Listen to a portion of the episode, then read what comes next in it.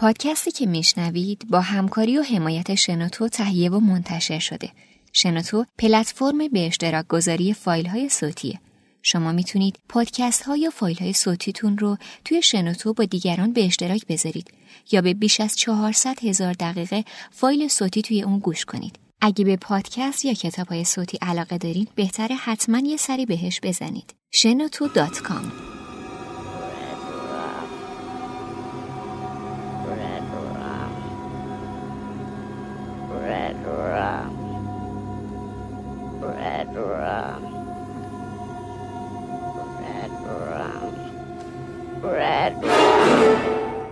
پادکستی که میشنوید حاوی مطالب خشونت آمیز و جنسیه. پس اگه کمتر از 13 سال سن دارید به اون گوش ندید و چنانچه تو محیط عمومی قرار دارید ترجیحاً از هنسفری استفاده کنید.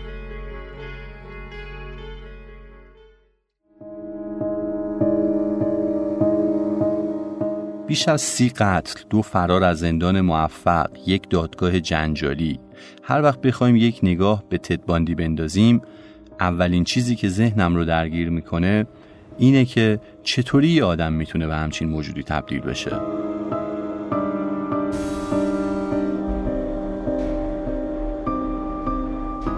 برای توضیح این اجازه بدین که یک رجوع به اپیزود اولمون داشته باشیم. جایی که گفتیم بچگی و دوره نوجوانی هر قاتل تأثیر گذارترین دوران زندگی اون قاتله. چیزی که ممکنه ماشه روشن شدن یه حیولا باشه. حالا برای اینکه بفهمیم چطور این ماشه توی زندگی باندی کشیده شده بد نیست یه نگاه دقیق به بچگی و جوانیش بندازیم. جایی که اون تغییرات عجیبی رو تجربه می‌کنه. تد باندی در 24 نوامبر 1946 توی مؤسسه الیزابت لوند توی برلینگتون به دنیا اومد. مادرش النور لویس کاول بود و هویت پدرش هرگز با قطعیت روشن نشد. توی گواهی تولد باندی اسم پدرش لوید مارشال ثبت شده بود. یه فروشنده و سرباز پیشین نیروی هوایی. اما لویز بعدها ادعا کرد که یک ملوان اونو فریب داده بود.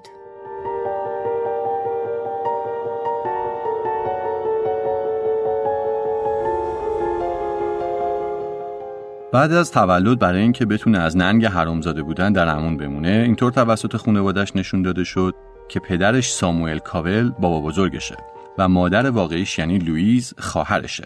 ساموئل کاول انسانی به شدت خشن بود. از بسیاری جهات میشه اون رو یه psychotic دونست. با موجودات خیالی صحبت می کرد و یکی از عادتهای همیشگیش این بوده که زنش و سگ خانواده رو همیشه مورد ضرب و شتم قرار می‌داد. حتی یک بار یکی از دختراش رو فقط به خاطر اینکه دیر از خواب پا شده بود از بالای پلا پایین پرت می‌کنه.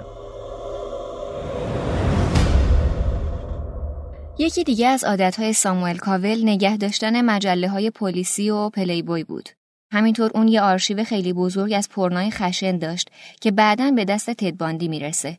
تد زمانی که به مرحله اعدام نزدیک می‌شد یعنی درست عصر روز قبل از اعدام موافقت می‌کنه که با دکتر جیمز دافسون مصاحبه کنه.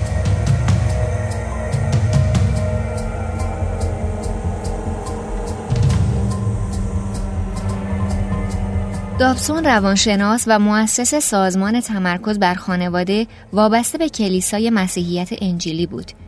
طی این مصاحبه باندی نظریات جدیدی در مورد خشونت توی رسانه ها و ریشه های پورنوگرافیک جرایمش ابراز می‌کنه و میگه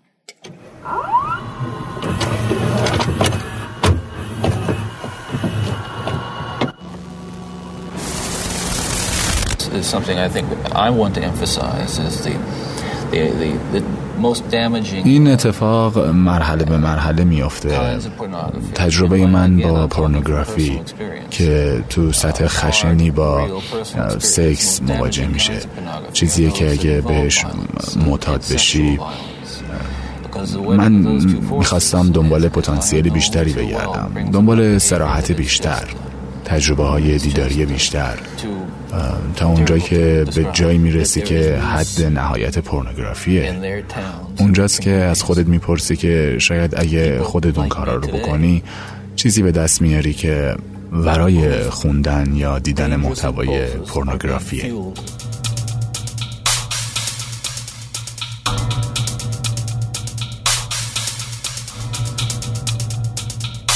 باندی تو بچگی این مجلات و آرشیو پرن پدر بزرگش رو می‌بینه. مجلات پلیسی رو می‌خونه که پر از صحنه های خشونت آمیزن شاید این یکی از مهمترین دلایلی باشه که باندی رو تبدیل به همچین حیولایی می‌کنه. تد شاید زیر نظر پدر بزرگش در ابتدای زندگی تأثیرات منفی گرفته باشه ولی درست وقتی فقط چهار سال داشت خونه پدر بزرگش رو همراه مادرش ترک می‌کنه و به واشنگتن میره.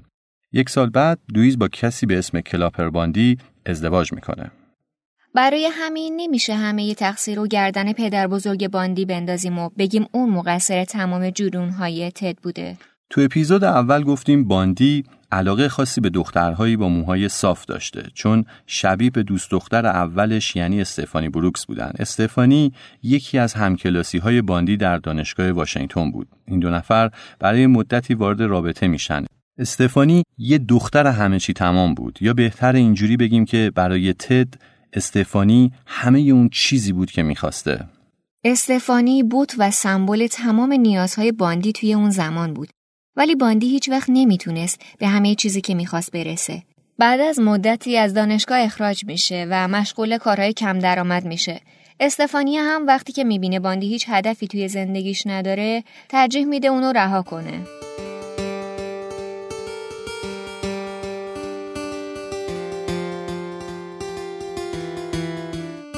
روانشناس دوروتی لوئیس این واقعه رو پاشنه آشیل روند شکلگیری شخصیت باندی می‌دونه چون تبدیل به یک بحران در شکلگیری هویت باندی شد. این قضیه باندی رو نابود می‌کنه برای همین تصمیم می‌گیره برای مدتی پیش خانوادهش و به خصوص پدر بزرگ و مادر بزرگش بره. تد در همین موقع بود که گواهی تولد خودش رو پیدا می‌کنه و دومین ضربه مهلک به اون وارد میشه. تد حالا احساس می‌کنه زنی که دوستش داره و زنی که بزرگش کرده بهش خیانت کردن و این تبدیل به یک پتانسیل زن ستیزانه میشه. همه اینها باندی رو واقعا تغییر میده.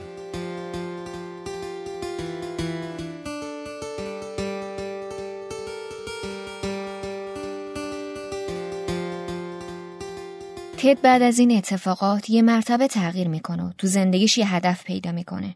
اون به دانشگاه روانشناسی میره و از اونجا فارغ و تحصیل میشه. حتی بعدتر به کارهای سیاسی و کمپینهای سیاسی رو میاره و همین باعث میشه که بتونه به دانشگاه حقوق وارد بشه و توی اونجا هم بسیار موفق بوده. اگه هم یادتون باشه گفتیم که تد وکیل خودش توی تمام دادگاهاش بود. وقتی برای بار دوم باندی دستگیر شد حسابی مشهور شده بود. اونقدر که نه تنها کل آمریکا پرونده رو دنبال می‌کردند بلکه مردم سراسر دنیا داشتن دادگاه اون رو دنبال می‌کردند. نزدیک به 250 خبرنگار از پنج قاره داشتن دادگاه باندی رو پوشش می‌دادند و کل محاکمش زنده از تلویزیون سراسری آمریکا پخش می‌شد. تد با اینکه پنج وکیل تسخیری داشت ولی رهبری تیم وکالت و بخش عمده دفاع رو خودش به عهده داشت. اگر یادتون باشه گفتیم تد سایکوپت بود و عملا نمی‌تونست به دیگران اعتماد کنه و همین عدم اعتماد باعث از بین رفتن اقدامات وکلای اون هم می‌شد.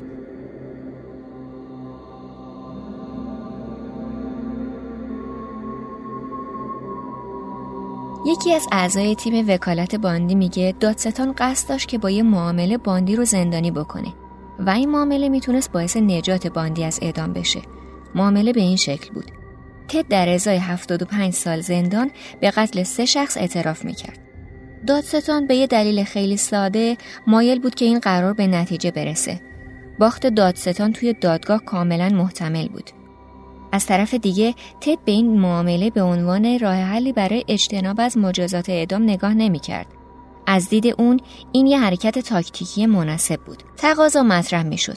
بعد با چند سال انتظار برای از بین رفتن مدارک، مرگ شاهدای عینی یا پس گرفتن شهادتشون شرایط به نحوی تغییر می کرد که پرونده تشکیل شده علیه باندی به نقطه غیرقابل بازگشتی سقوط می کرد. تو اون زمان بود که تقاضای تجدید نظر مطرح می شد و نتیجه این بار تبرعه بود.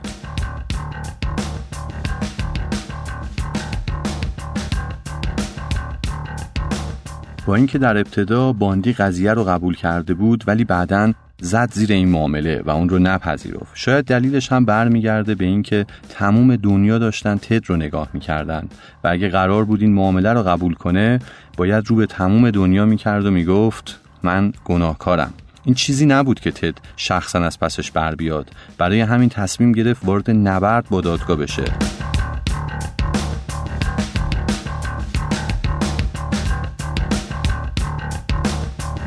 پولی نلسون از اعضای تیم حقوقی باندی بعدها نوشت از همان آغاز تد با کینورزی، عدم اعتماد و توهمات خود بزرگ بینانش کل تلاش های تیم وکلا را نابود کرد. تد با اتهام قتل روبرو بود. مجازات احتمالی اون اعدام بود اما تمام اون چیزی که برای اون اهمیت داشت این بود که خودش عهدهدار همه چیز باشه. و این شروع باخت باندی بود. باندی به جرم سی قتل محکوم به سه بار مرگ با جریان برق شد. طبق برخ گزارش ها وقتی که آخرین حکم اعدام و اعلام کردن اون ایستاد و فریاد زد. به هیئت منصفه بگین اشتباه کردن. این سومین حکم اعدامش بود و در نهایت هم بعد از نه سال اجرا شد.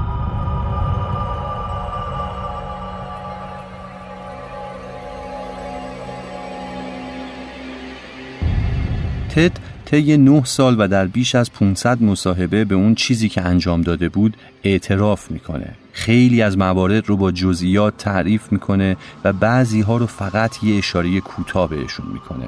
تد برای اینکه بتونه ننگ کارهایی رو که کرده از بین ببره در تمام مصاحبه هاش خودش رو با زمیر سوم شخص معرفی می‌کنه.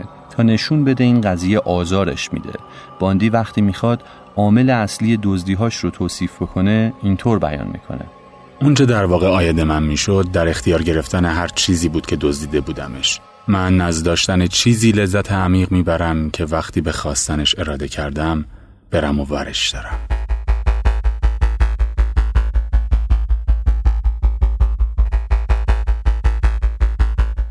عنوان شده مهمترین انگیزه باندی برای تجاوز و قتل همین میل شدید به در اختیار داشتن بوده. تد توی مصاحبه‌ای که با یه مأمور FBI داشت درباره اینکه قتلهاش چه تأثیری روش میذاشتن اینو میگه. وقتی یه مدت بگذره کشتن جرمی نیست که از روی شهوت یا خشم مرتکب میشی. کشتن تبدیل میشه به دار و ندارت. اونا بخشی از تو هستن. قربانی ها تبدیل به بخشی از وجودت میشن و شما دو نفر برای همیشه یکی میشین. و زمینی که اونها رو روش کشتی یا اونها رو اونجا رها کردی برات مقدس میشه و مجبور میشه همیشه بهش برگردی. تد گفته بود که توی سالهای اول اون فقط یه قاتل آماتور بوده کسی که با یه انگیزه آنی دست به قتل می‌زنه. اما چیزی که هر فردی می‌تونه از روایت های قتل های باندی بفهمه اینه که قتل برای اون رضایتی عمیق و حتی عرفانی به همراه می آورده.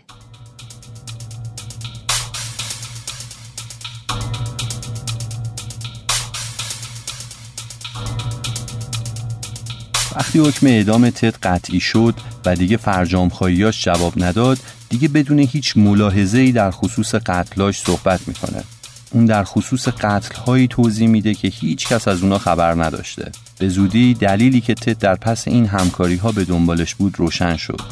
اون بسیاری از جزئیات رو ناگفته باقی گذاشته بود به امید اینکه از این اطلاعات ناقص برای به تأخیر انداختن حکم اعدامش استفاده ببره. اون اعتراف کرد که بقایای یک جسد دیگه همچنان در کلرادو مدفونه اما از توضیح بیشتر سر باز زد. راهکار باندی طرح استخوان در مقابل زمان نام گرفته بود که تنها اثرش اصرار شدید مسئولین برای اعدام باندی در تاریخ مقرر و مختصری اطلاعات بود در برخی موارد که تد اطلاعاتی از جنایت می‌داد گره از پرونده باز نمی‌شد.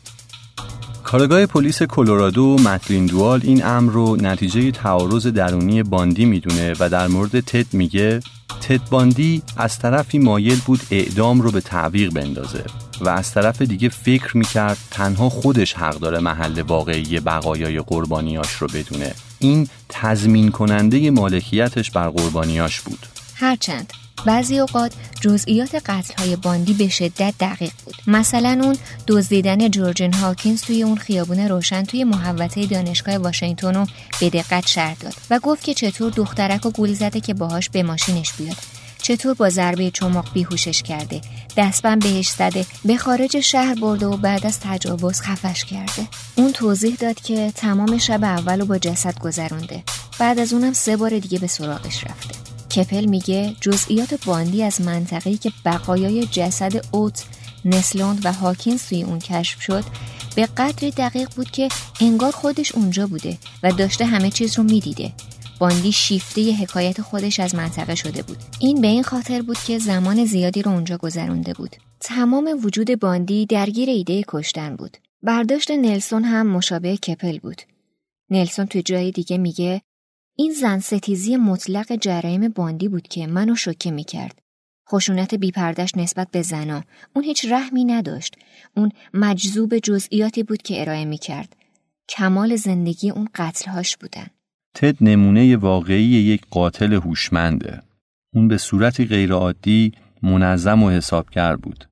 تد با استفاده از دانش گستردش در زمینه روند اجرای قانون تونست برای چند سال از شناسایی و دستگیر شدن فرار کنه. محل وقوع قتلاش در محدوده جغرافیایی وسیعی پراکنده بود. قبل از اینکه گروه های تحقیق مختلف به این نتیجه برسند که هدف همه تحقیقات فقط یک نفره تعداد قربانیاشو به 20 نفر رسونده بود. شیوهی که برای کشتن استفاده می‌کرد بی صدا بود و با ابزارهای معمولی اجرا می‌شد که در هر خونه پیدا میشه. اون یا قربانیاش رو خفه می‌کرد یا با زدن چند ضربه به سرشون اونها رو از پا در می آورد. تد سلاح گرم و به دلیل صداش و شواهدی که ازش باقی میمونه دوست نداشت.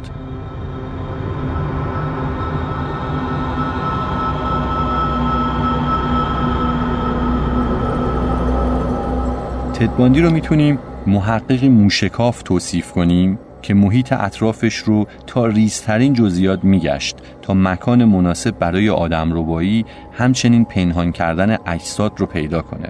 مهارتش در بجا گذاشتن حداقل شواهد فیزیکی غیرعادی بود. اثر انگشتش در هیچ کدوم از صحنه های وقوع جرم پیدا نشد. هیچ مدرک فیزیکی غیرقابل انکار دیگه ای هم در صحنه جنایت نبود. تکیه به همین موارد اون چندین سال بر بیگناهیش اصرار کرد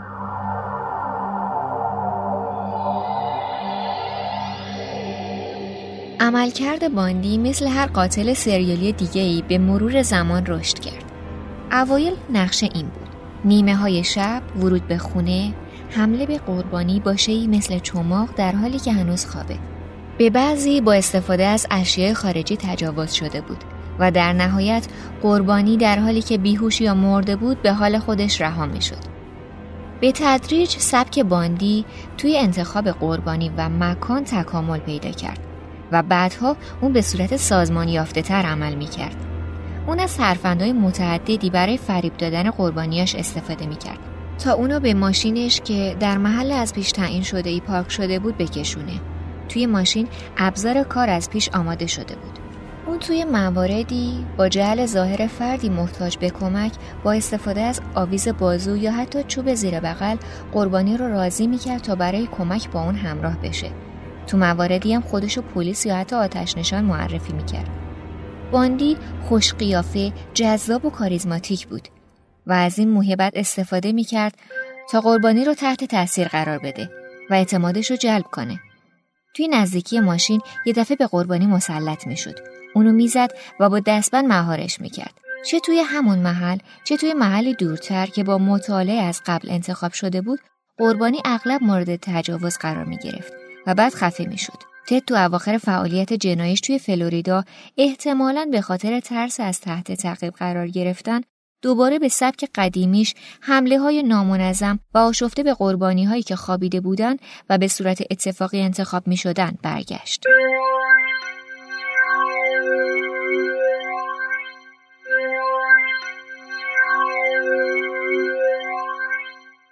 تدباندی کابوس خوشتیپ آمریکایی بعد از خوردن آخرین وعده غذاش که همون غذای مرسوم زندان شامل تخم مرغ، استیک، ژله، تست کره‌ای، شیر و کمی آب بود به سوی صندلی الکتریکی فرستاده شد. سرش تراشیده شد. یه الکترود روی سرش قرار گرفت و اونو به صندلی محکم بستند.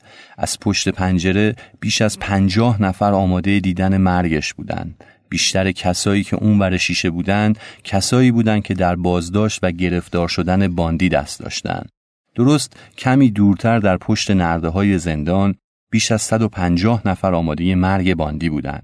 همه اونها با خوشحالی از مرگ باندی صحبت می‌کردند.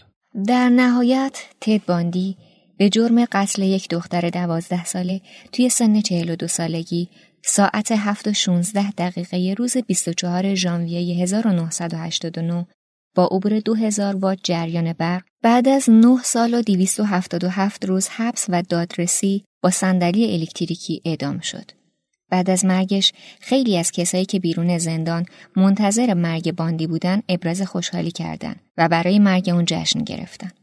جنازه اون بعدا سوخته شد و توی جای نامعلومی دفن شد. اون قبل از مرگش فقط یه جمله رو گفت. می‌خوام عشقم رو به خونوادم و دوستان برسونید.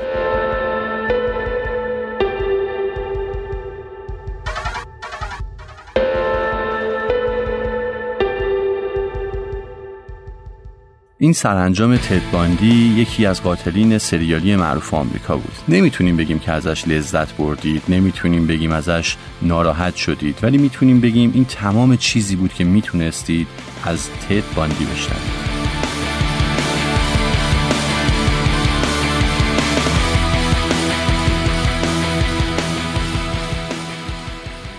پادکست ردرام رو می‌تونید از شنوتو دات کام بشنوید. پادکست ردرام توسط من سمانه نادری و همکارم بهزاد امانی اجرا میشه. پادکست ردرام با تلاش این دوستان تهیه میشه. نگین رضاپور نیکتا موینفر پوریا آریایی.